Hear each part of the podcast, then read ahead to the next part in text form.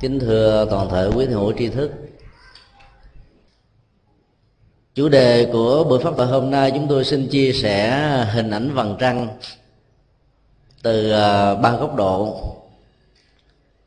Vầng trăng à, không gian, vầng trăng thời gian và vầng trăng theo tinh thần à, của thiền học.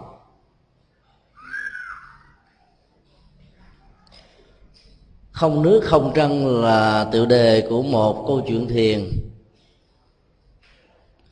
Gắn liền với truyền thống à, thiền phá chấp của nhật bản. Tiêu đề này như là một phán đoán về à, nhân quả. Nếu hiểu theo nghĩa đen,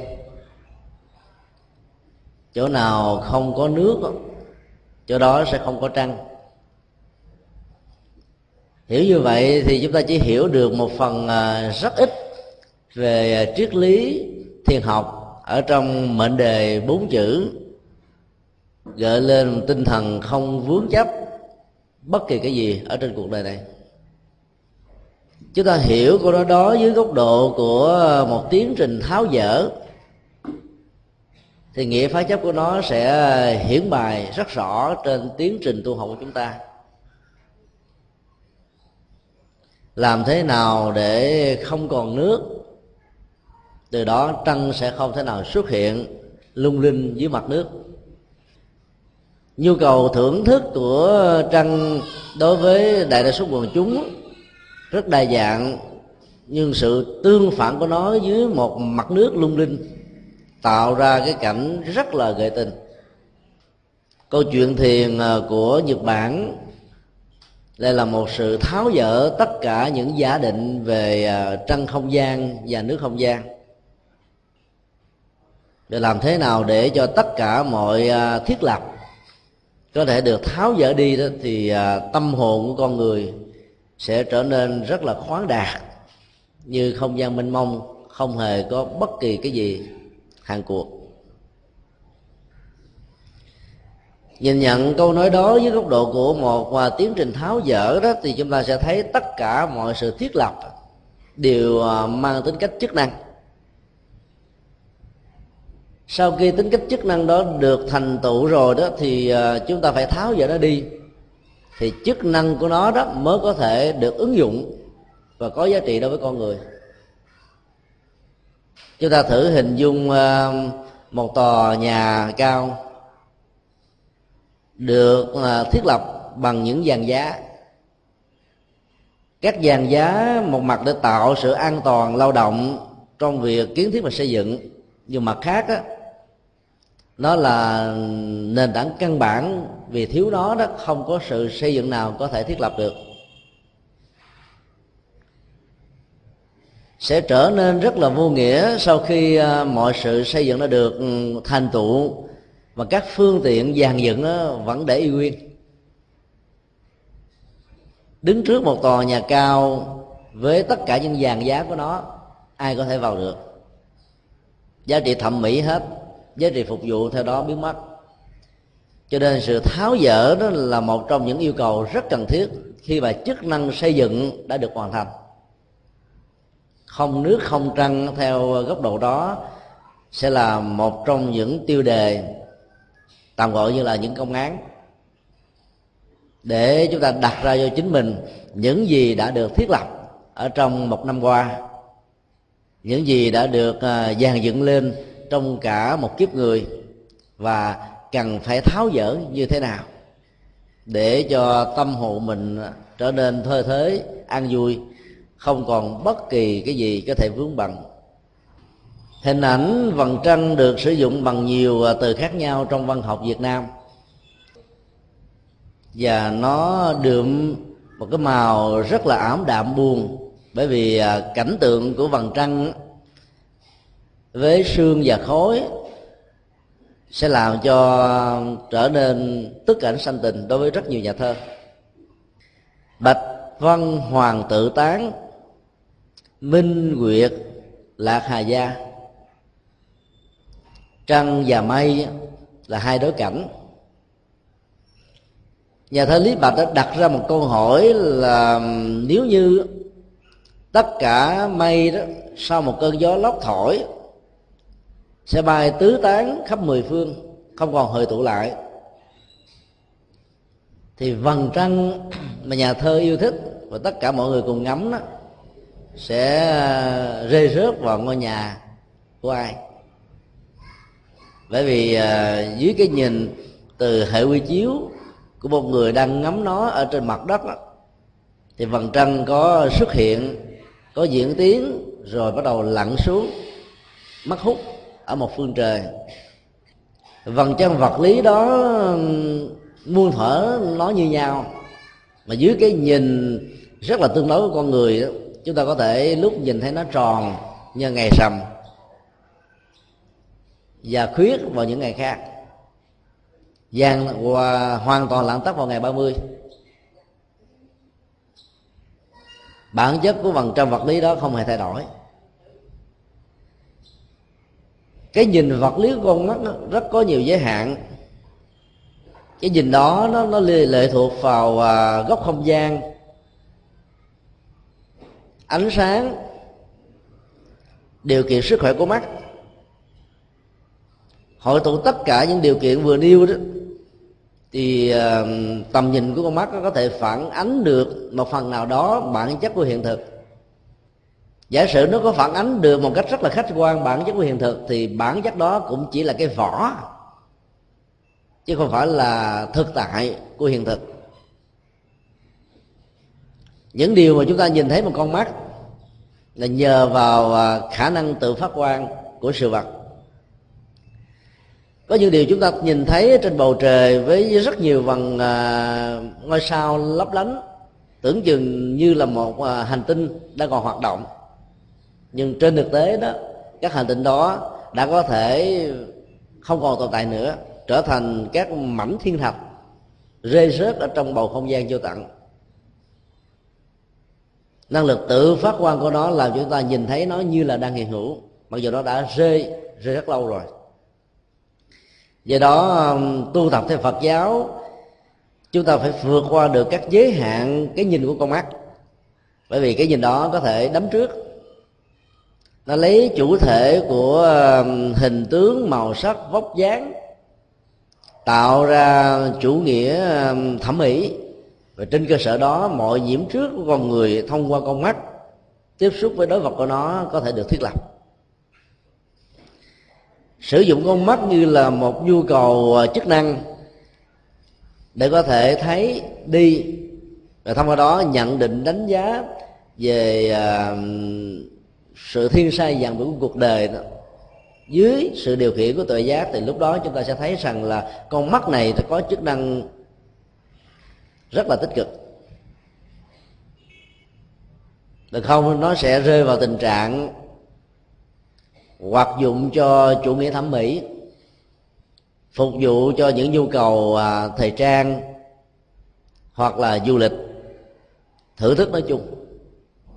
Trong chuyện kiều à, có hai câu thơ diễn tả về tâm tình của người chinh phụ.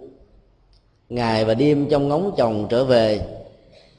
Nhưng cuộc hội tụ đó nó làm có gì xa tích mờ thẳm ở phía trước cuộc chiến tranh thường à, tạo ra sự tan tốc.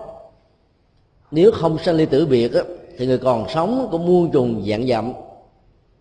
Và do đó, nỗi niềm thương nhớ luôn luôn đè nặng trên dòng cảm xúc của những người đang có tấm lòng của yêu thương và chờ đợi. Vầng trăng ai sẽ làm đôi?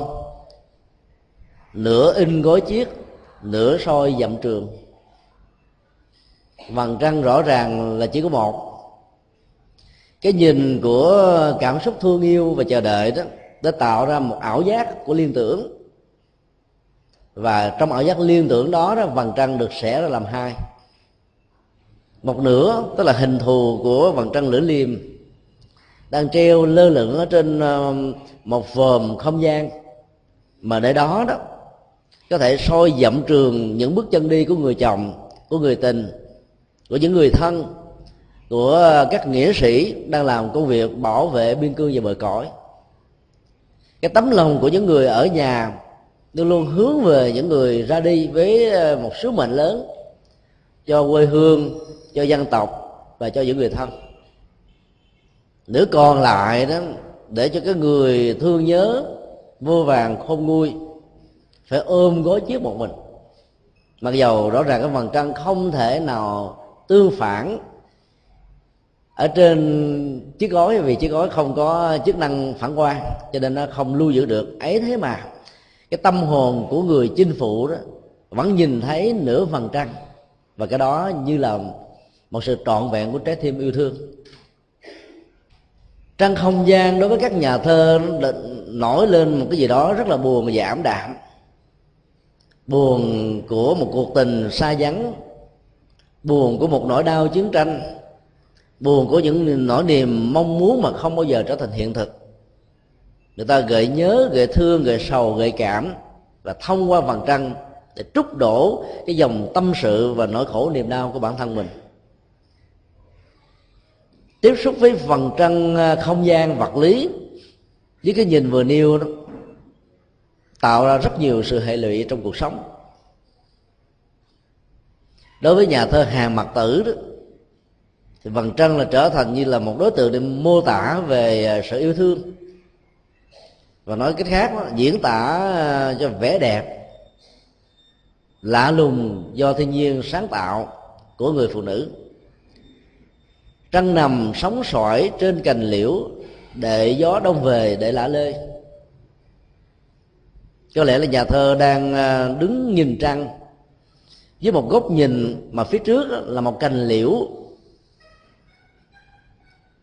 Dĩ nhiên là ngày xưa người ta thường trồng mà liễu ở bên cạnh một cái hồ nước. Cái dáng yểu điệu của nó nó tạo ra một tương phản. Xanh của lá nhập với xanh của trời tạo ra một màu xanh tuyệt đẹp ở dưới mặt nước lung linh. Ở đây nhà thơ không quan tâm đến cái cảnh xanh tươi giữa trời, nước và lá mà nhà thơ đang ngắm nhìn một phần trăng thông qua nhành liễu để liên tưởng đến vầng trăng của người phụ nữ nằm lả lơi trên cành liễu. Trăng và gió đã trở thành một thuật ngữ trong văn học việt nam, mô tả cho tình yêu với những sự lãng mạn nhất. Gió đến thì mây tan nhờ mây tan thì người quan sát mới thể nhìn thấy được vầng trăng ở trên bầu trời. Và do đó, gió được hiểu như là một sự gửi tình mời gọi trăng, thưởng thức trăng, và để xây dựng một mối tình đẹp giữa người mình à, mong đợi. Nhành liễu trong văn học việt nam đôi lúc được sử dụng như là sự mô tả cho cái chân mài của con người và gương mặt của người phụ nữ thỉnh thoảng được hiểu như là vầng trăng. Mặt đẹp như vầng trăng. Dân học phật giáo cũng mô tả đức phật có gương mặt đẹp như vầng trăng. Nếu chúng ta hiểu dưới góc độ ờ, biểu tượng đó đó, thì trăng nằm sóng sỏi trên nền liễu là một sự mô tả đảm ngữ. Trăng là cả mặt trời, cả cái gương mặt của người phụ nữ. Nhành liễu là một cái chân mài lẽ là chân mài phải nằm sóng sỏi ở trên vầng trăng thì đúng hơn ở à, trong nghệ thuật thi ca, người ta được quyền đảo ngữ, được quyền viết theo kiểu mà mỗi người hiểu theo một cách khác nhau. Nó tạo ra sự lãng mạn và tưởng tượng. Và để chỉ mời gọi gió đông về, tạo ra một cuộc lãng mạn của lã và lơi do đó, hình ảnh của vầng trăng dưới cái nhìn của hàng mặt tử là một cuộc tình của ờ, nhiều sự xa đắm, say mê cuồng nhiệt, dông thân quên mất chính mình và quên mất ta nhân. cái vầng trăng đó là một phần trăng rất hệ lụy có lẽ ờ, cuộc đời và thân phận của nhà thơ họ hàng này gắn liền với những mối tình mà không được trọn vẹn từ đó nó tạo ra một cái không gian rất là mơ mộng với nhiều mơ ước đẹp, mong mỏi cho mình và mong mỏi cho những người đồng cảnh ngộ. Thay thế nỗi niềm mất mát về tình yêu hay là những sự mong đợi về tình yêu không được hiện thực đó, bằng qua thơ ca với trăng và gió. Cái vầng trăng không gian như vậy, quả thực là có nhiều sự đắm trước trong khi đó đối với các thiền sư của phật giáo đó thì vầng trăng là có một ý nghĩa rất là sâu sắc. Ngàn trăng có nước ngàn trăng hiện. Muôn dặm không mây muôn dặm trời. Chỗ nào có mặt nước đó, chỗ đó có vầng trăng xuất hiện. Đây là một phán đoán mang tính cách chân lý thực tại. Và chân lý là một cái gì đó rất là đơn giản. Chỉ cần à, mở mắt ra là nhìn thấy. Hít thở là có thể tiếp xúc được tay chân vận động trong mọi tư thế đi đứng nằm ngồi là có thể giao lưu và tiếp xúc với đó hàng ngày và hàng giờ. Rồi đến lúc đó, chúng ta lại có khuynh hướng đó, đi tìm một chân lý ở nơi xa xôi. Bản chất của ờ, thực tại hiện tiền là một cái gì đó rất màu nhiệm. Chỉ cần nhìn và bản chất của thực tại đó, đó bằng cái nhìn của tự quán phật giáo chúng ta sẽ thấy những cái rất bình thường trở thành những cái rất khác thường. Giá trị của cuộc sống là nằm ở chỗ cái nhìn và sự lý giải của cái nhìn đối với mọi sự vật hiện tượng hơn là chính bản thân của các sự vật hiện tượng đó. Đối với à, người bình thường, có trăng thì có nước là chuyện hiến nhiên. Không ai bận tâm, cũng không ai để lòng để dạ đối với một hành giả trên con đường tìm kiếm giá trị chân lý thì mặt trăng á tự dưng chân lý. Trong khi đó các phương tiện để biểu đạt chân lý này ở mỗi nơi mỗi khác. Có người sử dụng uh, bằng ờ, phương pháp thiền.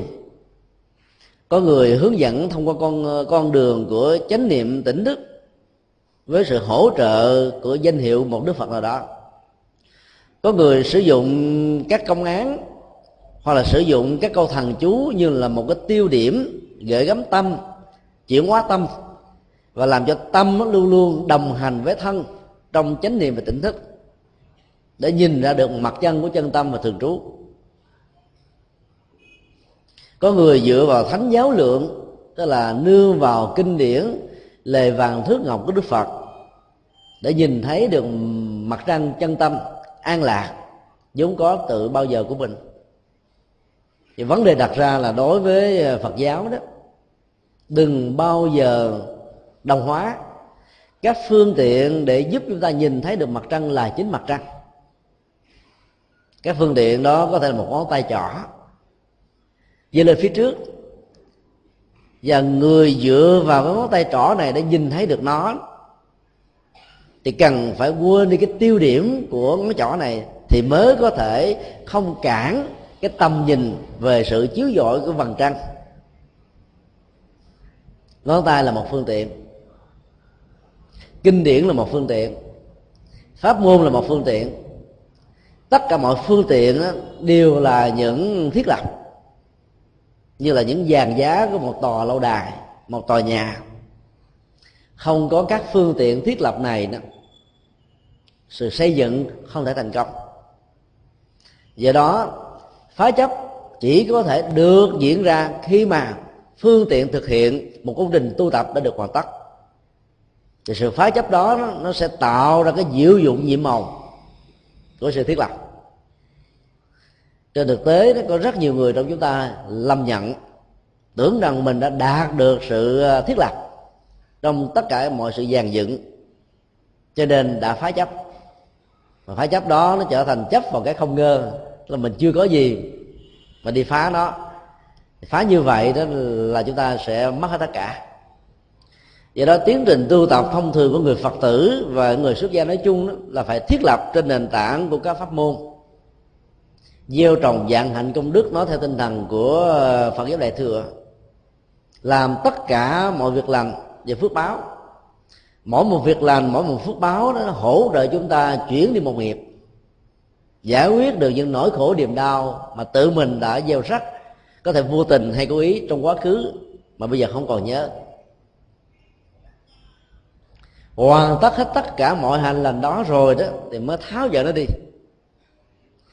Cho nên tiến trình tu học phải nương vào kinh điển, nương vào pháp môn, dựa vào sự hành trì đích điểm cuối cùng của sự hành trì đó là phải phải là sự tháo dỡ. Muôn dặm không mây, muôn dặm trời. Mây và trời đó là hai đối tượng của sự quán chiếu đối với hành giả phật giáo thiền tông. Mặt trời tượng trưng cho tuệ giác có trong mỗi con người dưới hình thức một tiềm năng tiềm năng tỉnh thức nếu tuệ giác đó bị các vầng mây của lòng tham, lòng sân, lòng si che phủ đó, thì tiềm năng tỉnh thức này có thể đưa gọi một cách nôm na là ông phật đang nằm ngủ trong chúng ta. Ai cũng có một đức phật sáng suốt như vậy. Đôi lúc để cuốn trôi theo dòng cảm xúc với các thói quen tiêu cực của kiếp người đó, ông phật đó đang có nhưng mà không hiện hữu với chúng ta bằng hiện thực. Cho nên phật đó được tạm gọi là phật đang nằm ngủ. Cái tiến trình tu tập của các hành giả là làm thế nào để đánh thức ông phật đang nằm ngủ đó? Đánh thức hàng ngày hàng giờ. Có đôi lúc đó, chúng ta đánh thức nó bằng 2 giờ đến nghe pháp tại một ngôi chùa một tiếng rưỡi đồng hồ trong một thời kinh bảy ngày trong một thời ờ, khóa tu Phật thất. 10 ngày trong thời kỳ tu thiền, hay là ba tháng trong thời kỳ nhập thất. Nhưng rồi sau đó chúng ta lại tiếp tục để cho đức phật của mình nằm ngủ với thời gian và không gian.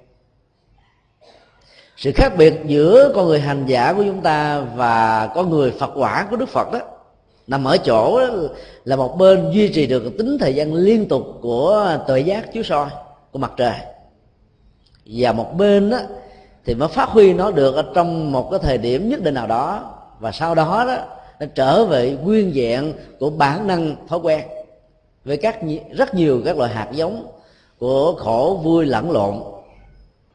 Tiến trình tu tập là làm thế nào để xóa tan hết tất cả những mây mờ, che phủ vầng trăng, giác ngộ. Xóa mờ có nhiều cách. Thì lướng, tâm lý thông thường của người mới bắt đầu phát tâm là muốn trở thành phật liền làm tổ làm thánh và do đó nỗ lực dụng công một cách như là một cưỡng lực. Dùng sự tinh tấn như là một cưỡng lực để xóa tan hết tất cả những uh, mây mù của phiền não đó. Nó có tác dụng khá tốt ở trong giai đoạn đầu. Nhưng về sau nó tạo ra một sự mệt mỏi vì bản chất của mọi sự cưỡng lực đó, đều tạo ra một phản ứng tâm lý phản ứng đó đó là một sức chịu đựng có giới hạn. Phân tích về tâm lý học sâu xa của phật giáo đó, thì chúng ta sẽ thấy là tất cả mọi cưỡng lực đó đều là hoạt dụng của lòng sân. Sử dụng nhiều cưỡng lực chừng nào thì lòng sân đó được sử dụng như một chức năng để phá vỡ những phiền não không phải lòng sân. Và cuối cùng, nếu chúng ta không phá vỡ cái lòng sân như một cưỡng lực trong sự tinh tấn và hành trì đó đó, thì mây mờ phủ kính đó vẫn đang hiện hiện trước vòng mặt trời.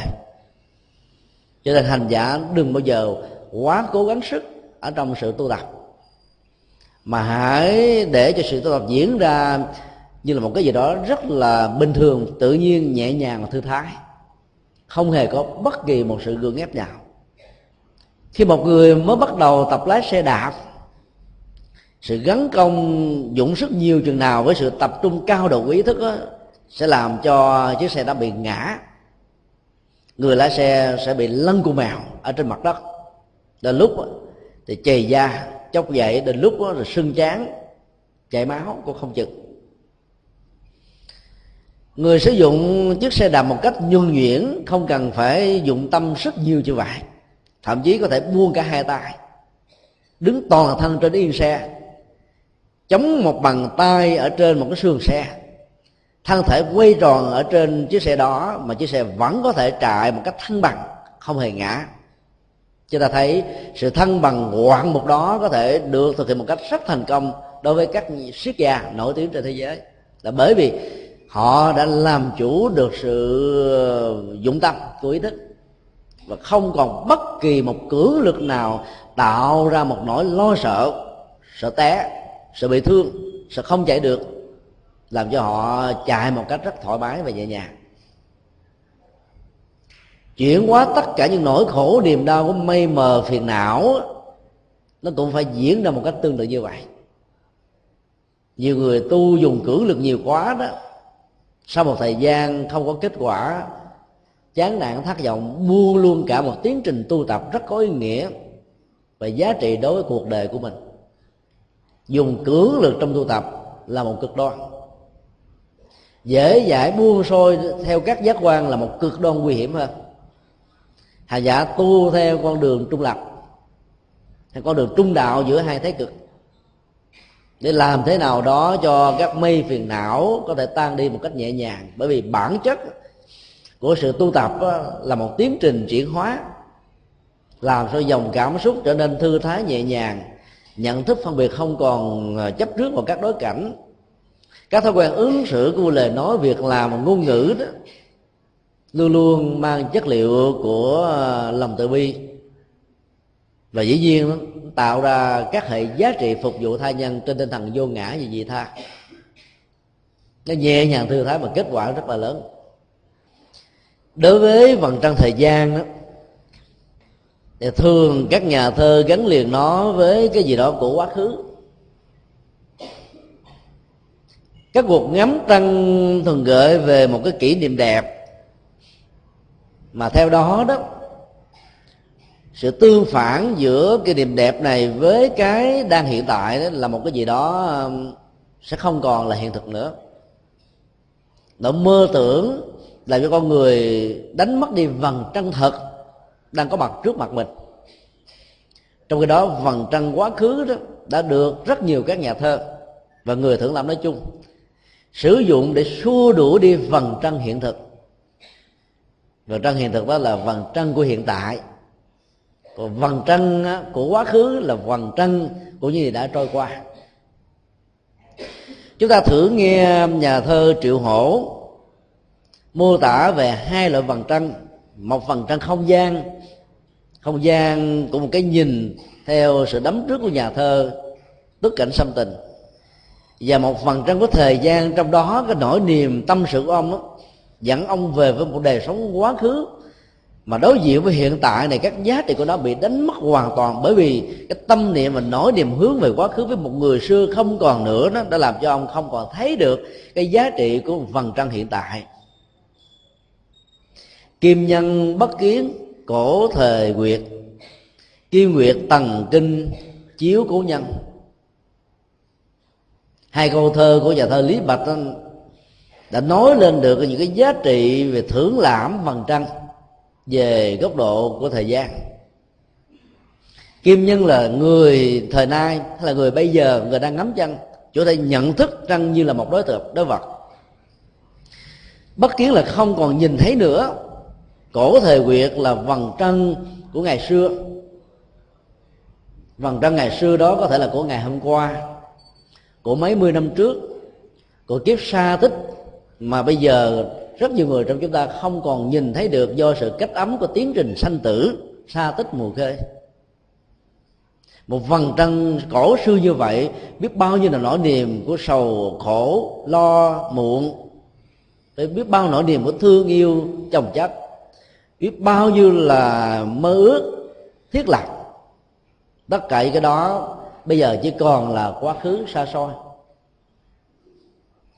Người hiện tại rõ ràng không thể nhìn thấy được vầng trăng ngày xưa.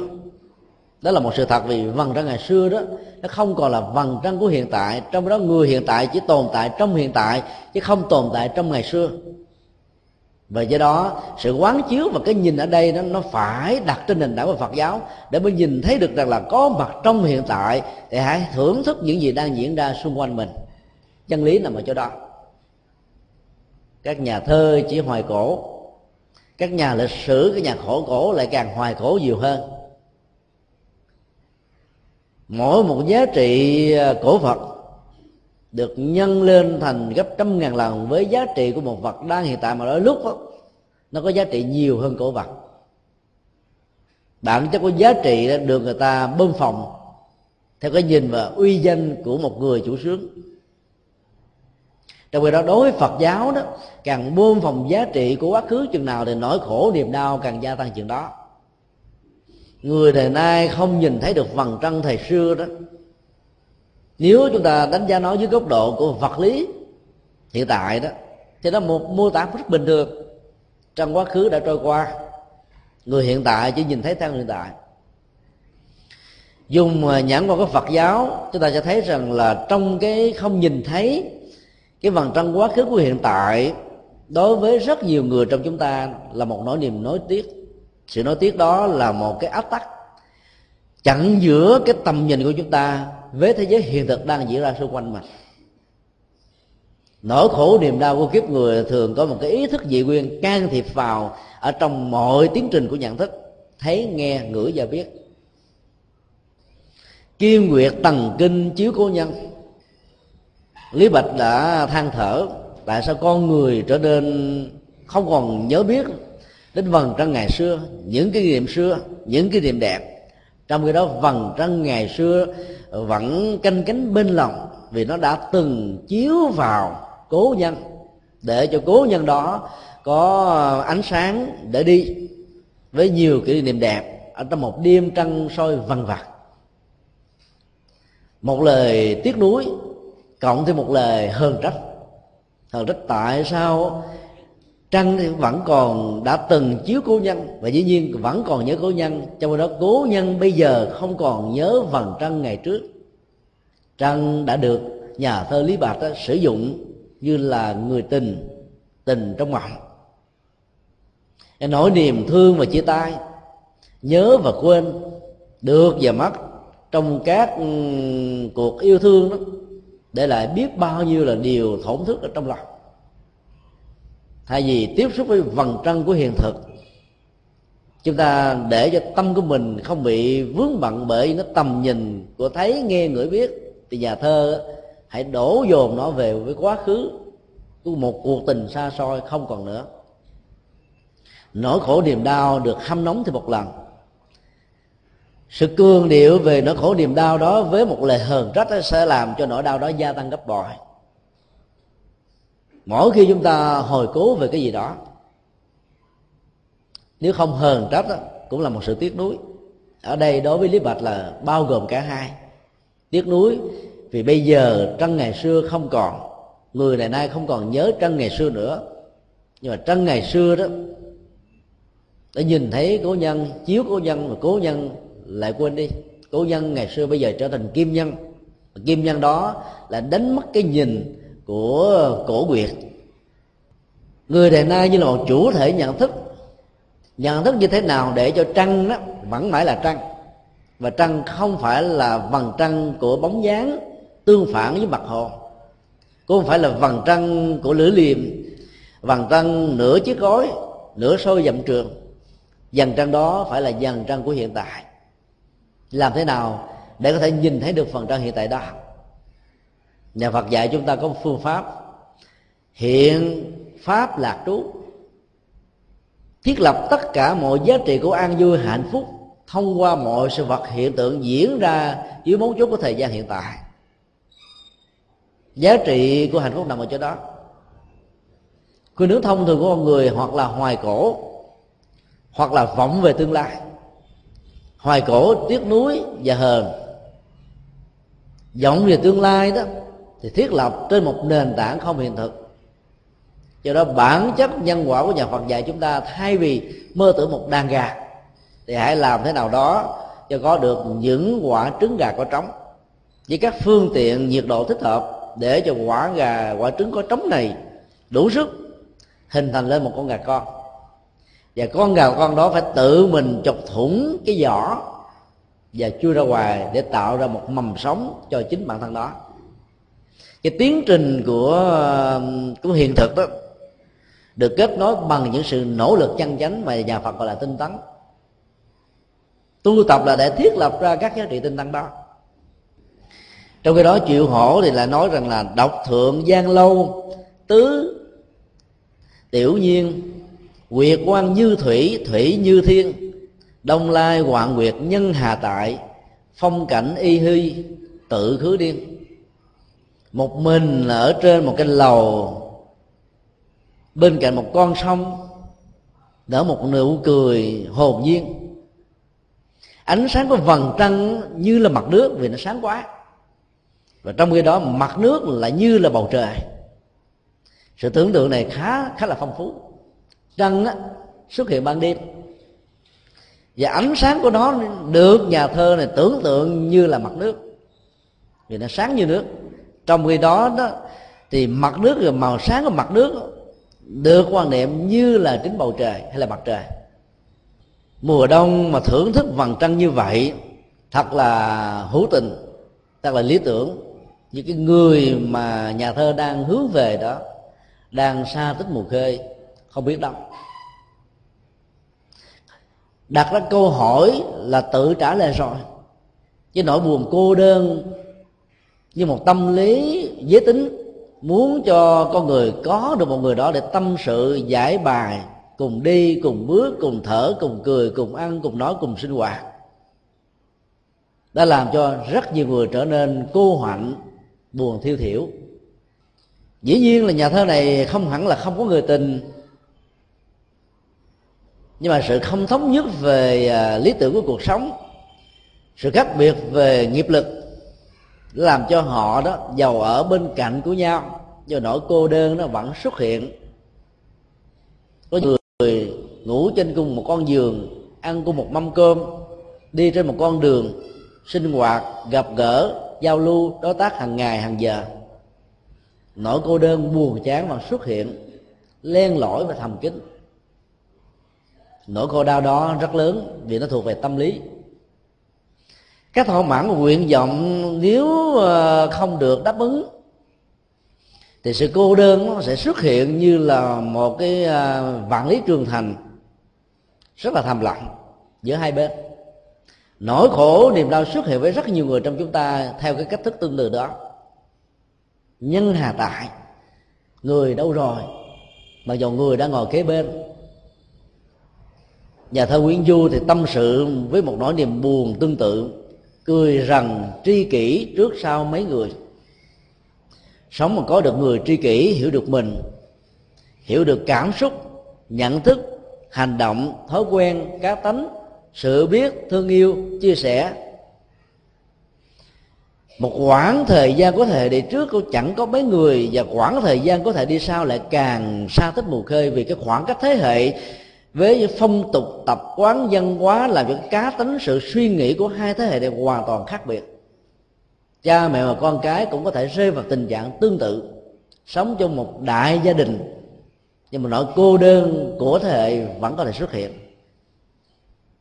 Nếu chúng ta hiểu theo vật lý hiện đại, trước và sau là xung quanh chúng ta, tạo là phương vị đông, tây, nam và bắc ngồi chung ở trong một tập thể, sinh hoạt chung ở trong một cộng đồng, làm việc với rất nhiều người, thậm chí những người thân cùng huyết thống. Ấy mà có bao nhiêu người có cùng tâm trạng hiểu được lòng ta. Nỗi khổ niềm đau đó làm cho bản chất khổ đau vốn rất nhỏ trở thành bị cương địa hóa và lớn. Sao mấy người này có thể được sử dụng với hai cách nhìn khác nhau? Cách nhìn bình thường và cách nhìn tự quán của phật giáo. Nếu trước sau mấy người đó là một lời hờn trách, đối với một người có quá nhiều tham vọng rằng tôi phải có nhiều trí kỷ, tôi phải được nhiều người ủng hộ, con đường của tôi đi là một lý tưởng đẹp, tại sao anh chống đối, tại sao chị lại chọt kẹp bánh xe?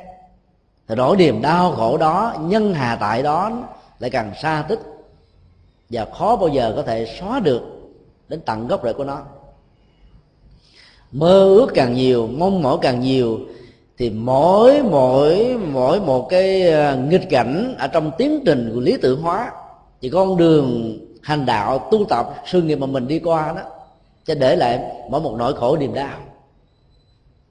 Nhiều người trong chúng ta đã bán đồ nhi phế bởi vì không vượt qua được cái cái tình trạng nhân hà tại. Tiêu người tri kỷ không có, chán nặng quá tuyên thệ từ đây về sau tôi không làm phật sự nữa. Tôi không đến ngôi chùa đó nữa. Tôi sẽ không nhìn thấy mặt người đó nữa. Đó là một sự bế tắc. Trong phản ứng, cảm xúc bế tắc. Nếu chúng ta nhìn với cái nhãn quan của phật giáo trước sau mấy người bằng một thái độ rất là lạc quan, rằng giàu sao đi nữa, tôi vẫn còn có được mấy người hiểu biết được tôi trong số mấy người đó có đức phật có bồ tát có người thân có người thương. Thậm chí nếu không có người thân người thương phật và bồ tát vẫn còn có tiến trình nhân quả hiểu được tôi. Thì nỗi đau của sự hờn trách nó, nó sẽ tan biến theo mây khói. Người có bản lĩnh của lòng tinh tấn và bản lĩnh của sự nhẫn nại hiểu được chiều cuối có nhân quả tự định đoạt phán đoán mọi thứ trong cuộc đời này như là một cán cân công lý. Thì trước sau mấy người đó đó, vẫn là một cái gì đó làm cho họ cảm thấy hăng quan và thậm chí trong tình huống không có một người nào trước và sau xung quanh với các phương vị, thế hệ trước, thế hệ sau, hiểu được lòng ta, hiểu được những việc làm tốt của ta thì nhà thơ Nguyễn Du vẫn dạy ta một thái độ ứng xử hoàn toàn của Phật học. Đó là cười là buông xả với niềm vui. Làm Phật sự dấn thân trên mọi ngành nghề. Nếu chúng ta mong rằng phải có một người tri kỷ, chúng ta mới tiếp tục đi. Không có thì mọi thứ được dừng lại đó, là chúng ta làm vì cái tôi. Làm cho cái tôi đó phục vụ cho nó được tốt, được đẹp. Tô son phết phấn. Và khi cái tôi đó không có kẻ đồng hành thì cái tôi đó trở nên cô đơn. Không chỉ nhân hà tại mà ngã hà tại. Cho nên nó trở nên mất hết phương hướng. Và sống như thế nào để cho chúng ta có thể một mình cất bước, một mình văn du, hạ đông rồi lại xuân thu, thế gian làm cảnh thái hư làm nhà mà vẫn cảm thấy an nhiên như tại.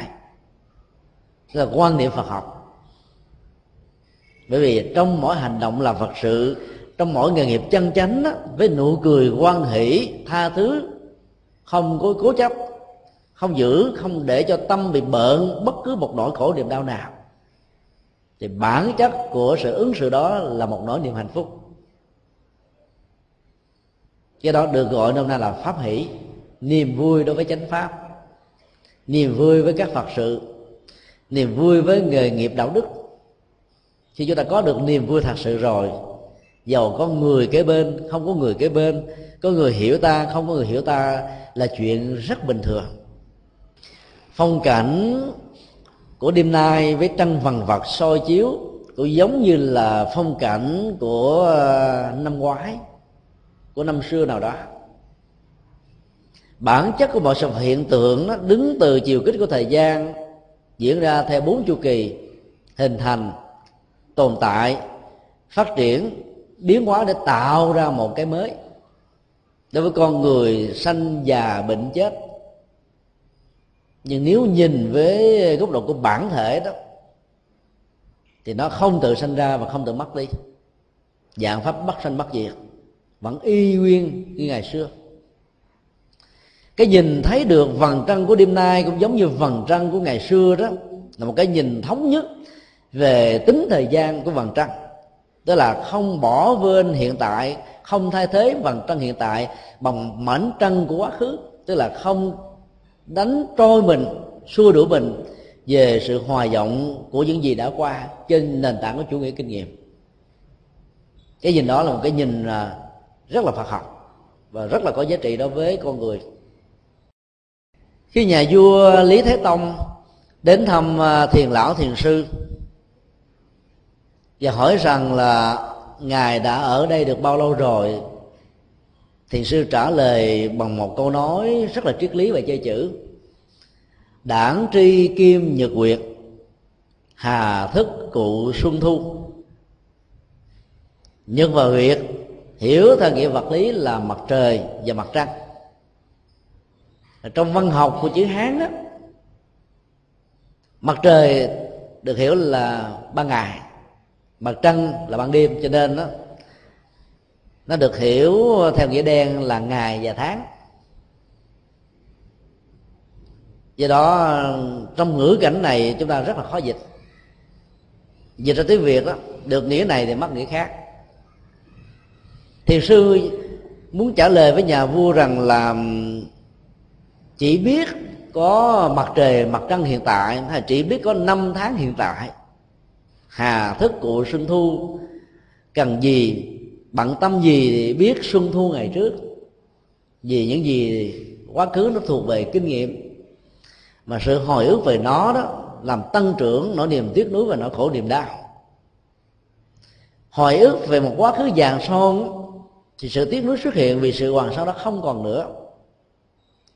Những người lớn tuổi mỗi khi nhớ về quá khứ thường kể chuyện đời xưa cho nên được mệnh danh đó là tuổi thời xưa.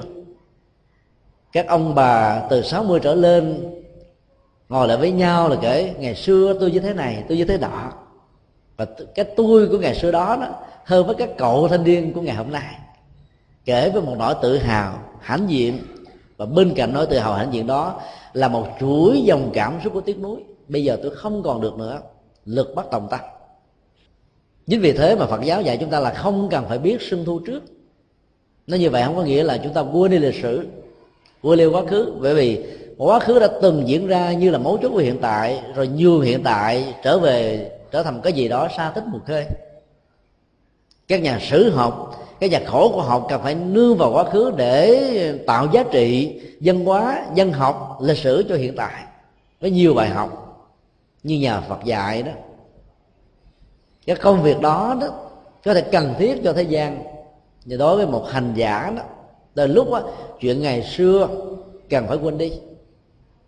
Ngày xưa đó có thể là một vụ nổ có thể là một cuộc chiến có thể là sự hận thù giữa hai bên có thể là một cái gút tâm tình có thể là một sự bế tắc trong đối tác và có thể còn chứa đầy hàng loạt hàng chuỗi các nỗi khổ và niềm đau. Hồi ước về nó là làm cho nó sống dậy lần thứ hai có mặt với mình ở trong hội tại các năng lượng và sự sống hiện tại sẽ bị đánh mất và cuốn trôi. Bởi vì cái quá khứ đó đã khống chế hết tâm tư. Khi tâm bám vào một đối vật nào đó, thì nó không còn không gian và thời gian để dành cho đối cảnh đang có ở trước mặt của mình. Sống với quá khứ là sống với kinh nghiệm, sống với kinh nghiệm là sống với nỗi khổ và niềm đau. Mà dầu kinh nghiệm là một bài học. Chỉ biết mặt trời, mặt trăng hôm nay hay chỉ biết ngày tháng này, không phải là một cái chủ nghĩa thực dụng như là chủ nghĩa hiện sinh của phương tây. Rất nhiều thế hệ trẻ ngày nay trong cơn lốc của toàn cầu hóa nó còn biết đến à, các giá trị vật dục của nền văn hóa phương tây mà thôi. Toàn cầu hóa mang theo giá trị của thương mại, tiếp thị. Bản chất của giá trị thật trong mọi sự hiện tượng nó không bằng một phần mấy mươi của những gì được quảng cáo nhưng quảng cáo nó tăng kích thích và hưng phấn các giác quan. Cho nên người ta cảm thấy thích thú và chấp nhận các giá trị ảo của nó như là những giá trị thật. Lao theo các giá trị ảo đó thì con người đánh mất giá trị đang có và hiện hữu ở trong con người của chính mình như là một vị phật đang nằm ngủ hay là một tiềm năng tỉnh thức chưa được phát huy. Do đó khi Việt Nam trở thành thành viên 150 của tổ chức thương mại thế giới có rất nhiều điều được và mất chúng ta có thể được kinh tế, được phát triển, được vật chất, được giàu sang, được đổi mới, được tự do, được hưởng thụ. Nhưng mà chúng ta có thể đi đánh mất đi các giá trị tinh thần, văn hóa, tâm linh đời sống đạo đức và những gì mà cổ nhân và dân tộc Việt Nam đã gầy công xây dựng rất nhiều năm qua. Do đó phải đưa lên làm cán cân. Chọn lựa giữa được và mất đó, sẽ làm cho chúng ta sáng suốt hơn bình tĩnh hơn khôn ngoan hơn để không bị lạc lối ở trong sự tiêu thụ toàn cầu hóa. Khi nhà vua hỏi nhà sư rằng là nhà sư ở đây để làm gì thì nhà sư đã trả lời thí trúc quỳnh hoa phi ngoại cảnh, bạch văn minh nguyệt lộ tàu chân. Câu trả lời rất là triết lý, rất là giải thoát. Chút biết hoa vàng đâu cảnh lạ, trăng trong mây trắng hiện toàn chân. Hỏi đang làm việc gì? Nhà sư trả lời cách thức hãy nhìn vào mọi sự vật hiện tượng đang diễn ra xung quanh chúng ta. Trúc vẫn xanh như ngày xưa. Hoa vẫn hoàng. Và tất cả các cảnh vật đó đó, đâu có khác. Cái nhìn của thời gian năm tháng sẽ cho chúng ta thấy là xuân trong hoa đua nở. Và mùa thu thì rụng rơi để tạo ra một tiến trình mới còn đối với cái nhìn của nhà sư, cái nhìn của một thực tại bất biến, thì mỗi cảnh vật đó nó sẽ không tự sinh ra và không tự mất đi một cách vĩnh viễn. Cho nên đừng bao giờ để cho nỗi buồn, niềm đau, dòng cảm xúc của chung nhị quyên cuốn trôi theo những cái được và mất, sanh ly và tử biệt, biến hoại của cuộc đời, vô thường, tăng tốc, ảo vọng, phù du cái tâm niệm của con người dễ dàng bị cuốn hút theo tất cả những thứ này. Vì nó là một phản ứng của các thói quen. Thói quen của nghiệp, thói quen của nhận thức, thói quen của cảm xúc. Nhà sư dạy thay vì bận tâm vào phải làm cái gì, làm như thế nào thì hãy nhìn thấy mọi sự vật hiện tượng đang diễn ra xung quanh mình như là các hiện thực. Phải nhìn bằng tuệ giác, thì chúng ta thấy rằng là bản chất giá trị và chất liệu của hạnh phúc vẫn đang có và hữu với chúng ta mây vẫn trắng như ngày nào, trăng vẫn sáng như hôm nào. Và tất cả cái đó, nó lộ nguyên hình, không hề có bất kỳ một dấu giếm nào. Hãy nhìn vào thứ đó, chúng ta sẽ thấy được chân lý, thấy được an vui và hạnh phúc. Hãy sống với những thứ đó. Ai đặt câu hỏi phải làm gì, làm như thế nào, chỉ có giá trị nhân văn. Giá trị tâm linh thì vượt lên trên rất nhiều khỏi phải bận tâm phải làm gì? Vì trực quan sinh động của chúng ta sẽ giúp chúng ta có thể làm tất cả mọi thứ trong hiện tại với sự vận động đi đứng nằm ngồi sự nghiệp và luôn luôn nó hướng về chánh mạng và chánh nghiệp. Và tâm không bao giờ vướng bận trong tất cả những giá trị và thành quả của nó. Cho nên tâm không hề bị nó làm trao đảo như một chủ nghĩa công thần. Làm như thế nào? Cứ thể hiện bằng trái tim bằng tâm lòng, bằng những cái gì rất thật của mình. Hồn nhiên, thì giá trị của nó sẽ nuôi dưỡng các mối quan hệ. Và làm như thế nào để tạo ra một tiến trình của ngoại giao? Để lấy lòng người, để đắc nhân tâm, để thu phục. Dân dân cái đó chỉ tồn tại trong một khoảnh chốc, vì nó không có trái tim thật sự, không có tấm lòng thật sự, nó không tồn tại lâu chúng ta thể thử thưởng thức cái câu chuyện không nước và không trăng. Liên hệ đến ờ, một vị ni sư tên là Juni ờ, Chinoyo Chiyono của Nhật Bản. Bà là một tuyệt sắc gia nhân. Cái nét đẹp của bà đi tới đâu đó làm cho người quyến luyến. Có thể đẹp tương tự như các hoa hậu ngày nay. Bà có một nỗi niềm muốn tu tập và trở thành một vị ni sư. Nhưng đi tới đâu các vị hòa thượng các vị thượng tọa đều chối từ. Vì lo sợ rằng là cái sắc đẹp sắc nước hương trời của bà có mặt ở trong một ngôi chùa nào thì có thể làm các hành giả ở đó, đó nghiêng thùng đổ nước. Tâm không an dòng cảm xúc bị trao động bế tắc trong đời sống hành trì có thể xuất hiện. Nài nỉ văn sinh cầu khẩn bao nhiêu ngôi chùa và câu trả lời vẫn là không. Không nản lòng, không thất vọng. Cô đã nghĩ ra một sáng kiến là dùng nước sôi tạt vào mặt của mình, tạo ra một cái vết sẹo do phỏng gây ra. Gương mặt sắc nước hương trời ngày xưa chỉ còn là, cái gương mặt như là những người đang bị ờ, hậu quả của chất độc màu da cam rất xấu và không còn cái gì đó để cho người khác có thể gợi tình tạo ra chất liệu của sự lãng mạn trong nỗi khổ về niềm đau. Bà đến sinh uh, ờ, xuất gia tại một ngôi chùa có tên là viên giác và làm đệ tử của vị hòa thượng thiền sư tên là phật hoa. Ánh sáng của phật và sự giác ngộ tròn đầy tu tập học bao nhiêu năm qua, ấy thế mà mà bà vẫn không đạt được sự giác ngộ và không chứng đắc được một gì cả. Trong một đêm trăng rằm tháng giêng chứa soi dằn vặt. Cô quẩy đôi thùng gỗ cũ kỹ, đi xuống mé suối ở bên cạnh rừng. Dùng cái ờ, thùng gỗ này để múc lên nước suối rất là trong trên đường gánh nước suối trở về, đôi mắt của cô dõi theo vầng trăng lung linh ảnh hiện ở trong hai thùng nước.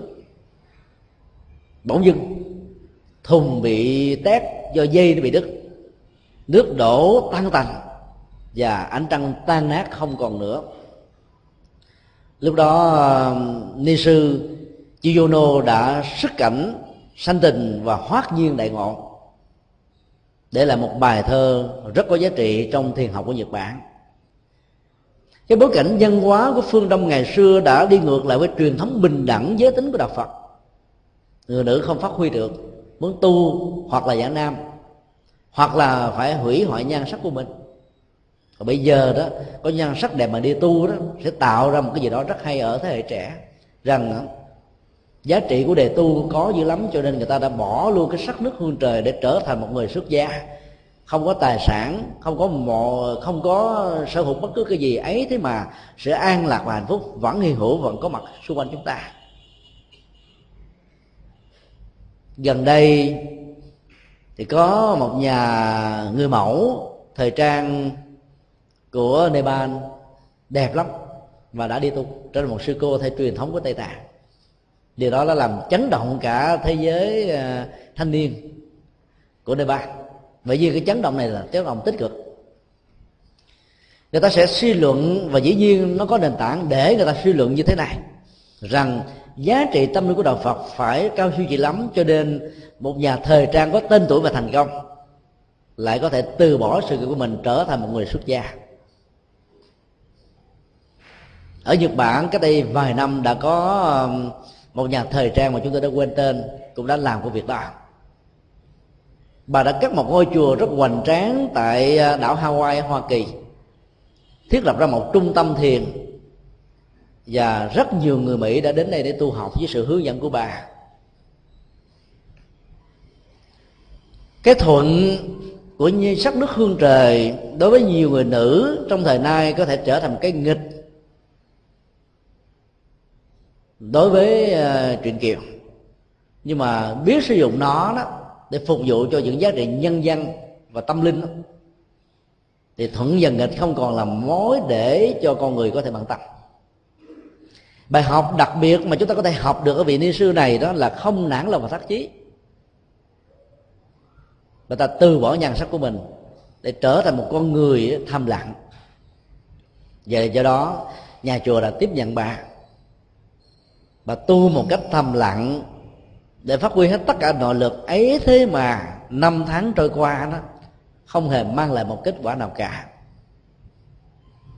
Học tập nhiều, tu tập nhiều mà vẫn chưa đạt ngộ được một điều gì. Chúng ta cũng như vậy. Bao nhiêu trường phật học, bao nhiêu giảng đường, hàng trăm ngàn các quyển sách, hàng trăm ngàn website phật giáo, có mặt các giảng đường trên không gian ảo qua bao thoát và nhiều cái room tương tự đã được thiết lập để phục vụ cho chúng ta. Cho khuynh hướng đôi lúc có nhiều người là muốn tích tụ được tri thức Phật học. Thông qua lắng nghe pháp ở nhiều nơi, nhưng năng lực và sự giải quyết các tri thức Phật học đó trở thành chất bổ dưỡng thông qua sự hành trì đó. Nó trở nên rất ít và đến lúc nó không có. Rồi kết quả là chúng ta đang bị lẳng quẩn ở trong một cái kiếp của học tập mà thành quả chẳng là bao. Tiến trình của cái sự học tập đó đã có mặt của chúng ta từ nhiều kiếp về trước. Kiếp nào sinh ra lớn lên chúng ta cũng được học mười mấy năm để có được cái bằng lớp 12 cử nhân, thạc sĩ, tiến sĩ, rồi các học vị, học hàm, nói chung, chúng ta học rất nhiều chúng ta học lẫn vào học đi học lại những thứ mà kiếp trước đề trước chúng ta đã học. Rồi chúng ta học thêm những cái mới. Do cộng nghiệp mới của lịch sử, cộng nghiệp mới của nhân loại, cộng nghiệp mới của chủng loại được xuất hiện ở trong tiến trình, tiến hóa của muôn loài. Chúng ta học như một vòng tròn. Chúng ta học như là một sự lặp đi lặp lại. Và cái học đó, nó tạo ra một tiến trình của các bạn sao thiền học của trung hoa và nhật bản đã dùng một khái niệm rất ấn tượng, đó là nhai lại đàm giải của những người đi trước. Cái học của thế gian là nhai lại đàm giải, bởi vì những tri thức đó khi đạt được rồi, người ta phóng đức ra bên ngoài để có được sự tính tại của tâm ôm tri thức thật là nhiều và là không biết sử dụng nó thì những tri thức đó có thể trở thành những cản trở của cái tôi. Cái tôi đó một hạ vô nhân cái tôi đó thinh thường tất cả. Cái tôi đó không còn thấy ai có thể bằng mình. Và do đó nó tạo ra rất nhiều vạn lý trường thành và những bức tường Berlin giữa mình và người trong mối tương giao và ứng xử. Học như vậy thì giàu cho suốt năm vài tháng á, chúng ta vẫn chưa chứng đạt được một cái gì. Trong đó sự thực tập trong Phật giáo đó được Đức Phật khẳng định rất rõ là khi chúng ta thực tập là chúng ta sẽ có kết quả tức thì. Thực tập được hai tiếng, kết quả không chỉ giới hạn trong hai tiếng, mà nó có thể có hai ngày, hai mươi ngày, hai tháng, hai năm, hai mươi năm. Bản chất của sự thực tập là phóng thích nỗi khổ niềm đau bằng tiến trình của sự chuyển hóa. Có nhiều người có thói quen đi tìm kiếm bởi vì nghĩ rằng là mình không có bất cứ một cái gì ở trong tâm. Thiền học của nhật bản và trung hoa cho chúng ta thấy chúng ta không thiếu, mà chỉ có dư.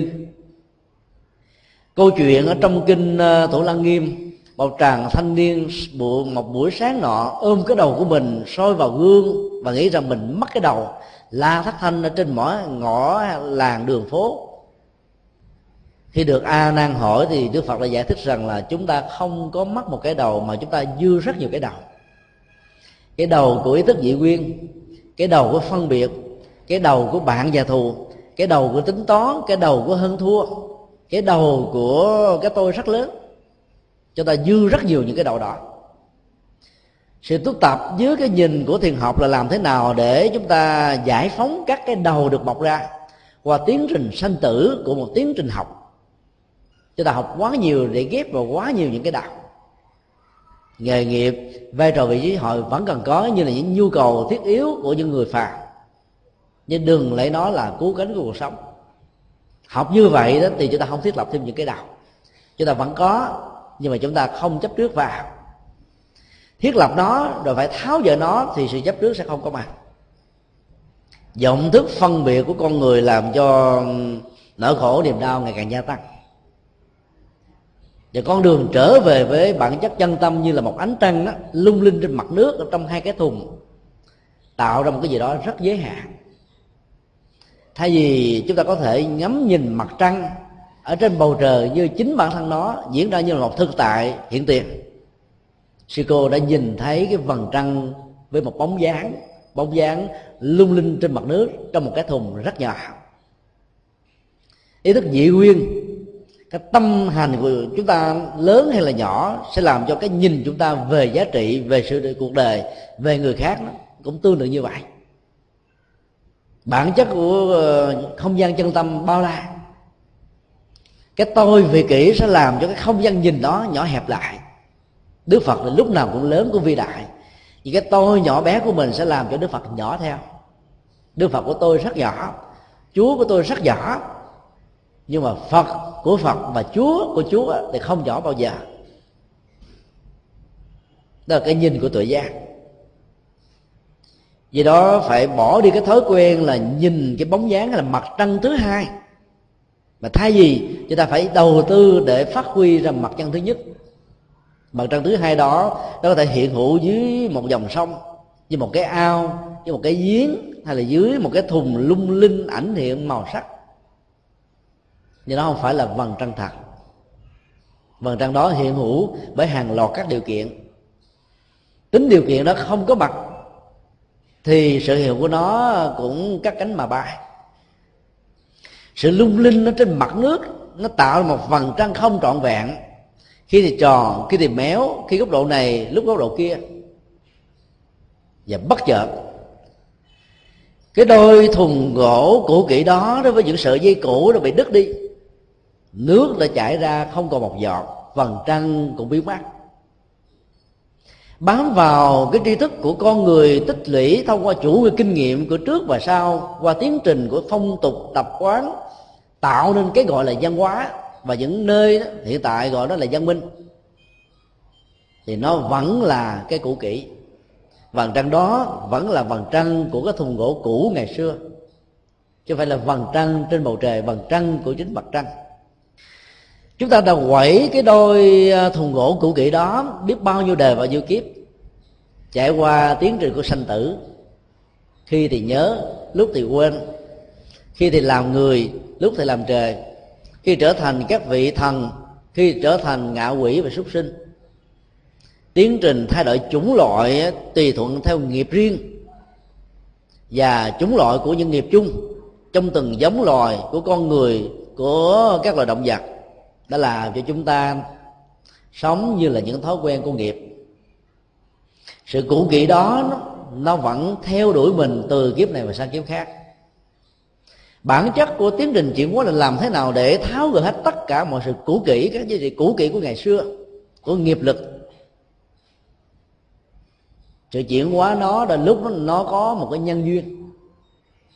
Đối với một nhà thơ đây là một bài thơ giữa chừng sự tương phản của trăng trên mặt nước, trong một không gian hẹp và nhỏ của cái thùng gỗ cũ kỹ, tạo ra một bức tranh rất đẹp. Nhà họa sĩ có thể quả thành một bức tranh bất hủ như là một kiệt tác. Nếu như thùng bị hư, nước chảy, răng bị tiêu tán, nỗi niềm tiếc nuối có thể làm cho nhà thơ và họa sĩ đó không thể hoàn tất được bức tranh đang diễn ra nửa chừng. Ở đây, hành giả đã hoát nhiên đại ngộ gọi là hoát nhiên không có nghĩa là nó đến một cách tình cờ. Bản chất của sự giác ngộ đó không phải là kết quả của một tiến trình, mà nó là một sự trở về để nhận dạng ra những cái giá trị mà mà mình đã có. Có rất nhiều con đường đi đến chùa xá lợi này. Có thể đi từ đầu đường của bà Nguyễn Thanh Quang hay là cuối đường của bà Nguyễn Thanh Quang hoặc là đi từ đường Nguyễn Thông, hay là cặp đường theo sư thượng chiếu, quý vị có thể động thổ, độn thổ như là các võ sư thiếu lâm, hoặc là sử dụng mặt trăng ở trên trời hạ xuống, hoặc là bắt chước tôn hoặc không, dùng một cái cây nhảy về một cái có thể cách xa vạn dặm ở một phương trời nào đó có mặt ở gây khuôn viên của chùa giác ngộ, của chùa xá lợi. Phương tiện cái thức đi đến ngôi chùa có nhiều, nhưng sẽ là một sự sai lầm rất lớn nếu chúng ta đồng hóa. Ngôi chùa là kết quả của con đường và các phương tiện đi. Mọi sự tu tập là những phương tiện. Và không thể nói rằng là sự giác ngộ đó là kết quả của những nỗ lực. Mà dù theo tiến trình nhân quả bình thường, nó phải đến một cách rất là tất yếu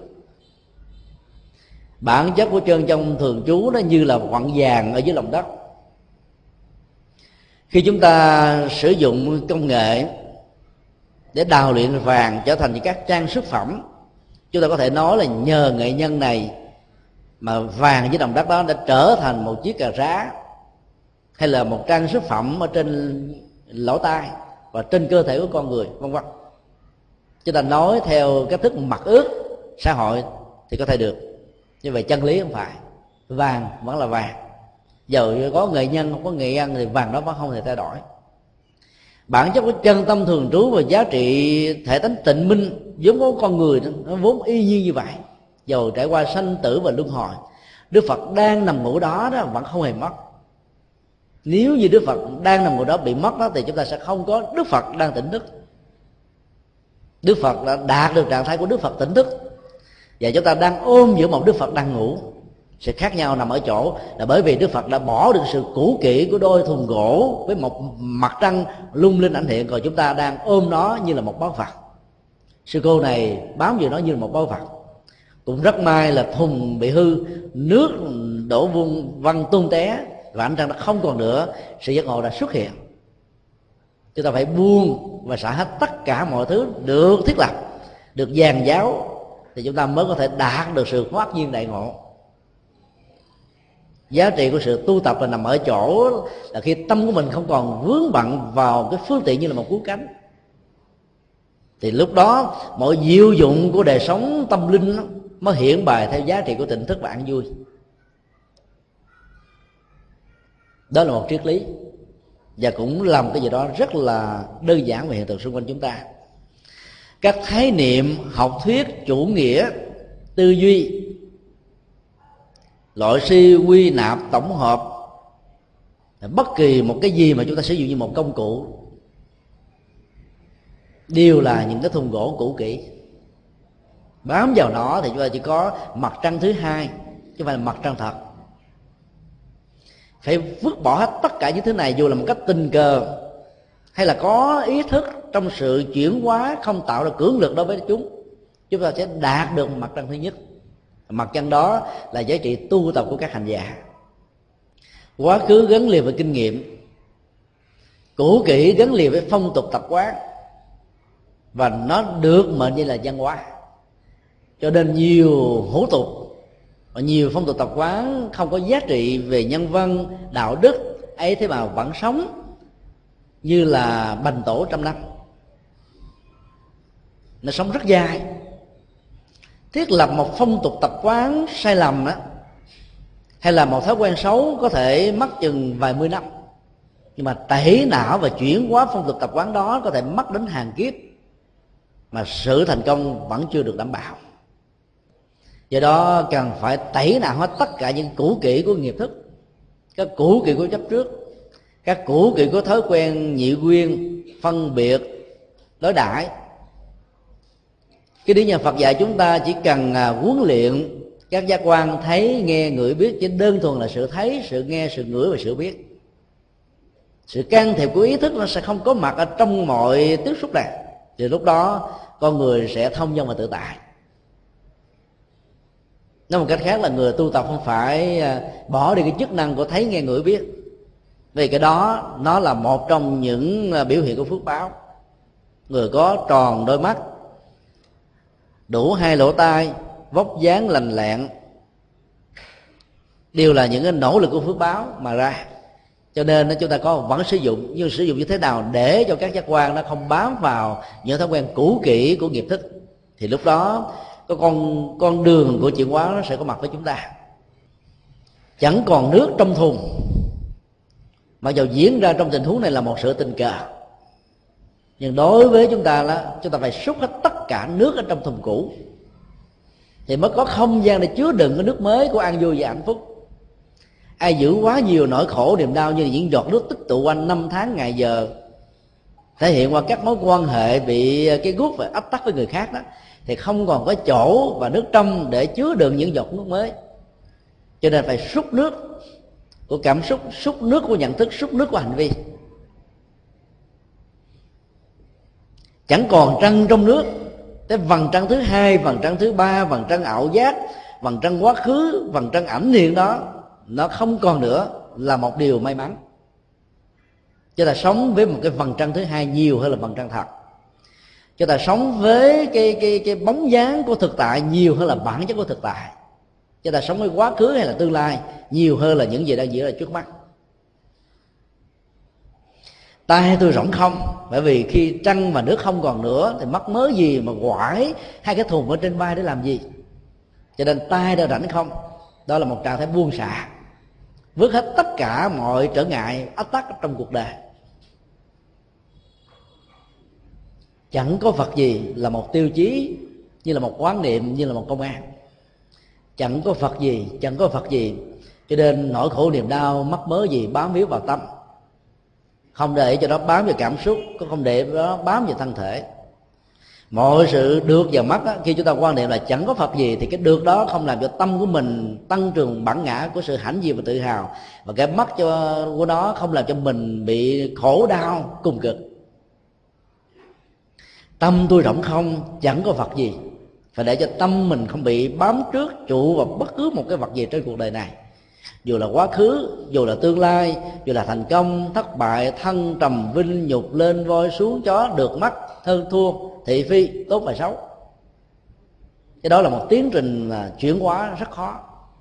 Nhưng nếu chúng ta nỗ lực, chúng ta vẫn có thể làm một cách thành công. Và đặc biệt là khi tâm của mình đã được rỗng không rồi đó, thì phải quan niệm là chẳng có phật gì để cho đừng bám vào cái sự rỗng không như đó như là một kết quả tất yếu, sự chứng đạt cuối cùng. Thì lúc đó sự chứng đạt đó mới thật sự là trọn vẹn. Hành giả phật giáo là phải tháo ra hết tất cả mọi thiết lập. Vô trụ mới dẫn đến vô chấp. Cho là có trụ, dù là trụ vào cái phương tiện, thì phương tiện đó sẽ trở thành một ách tắc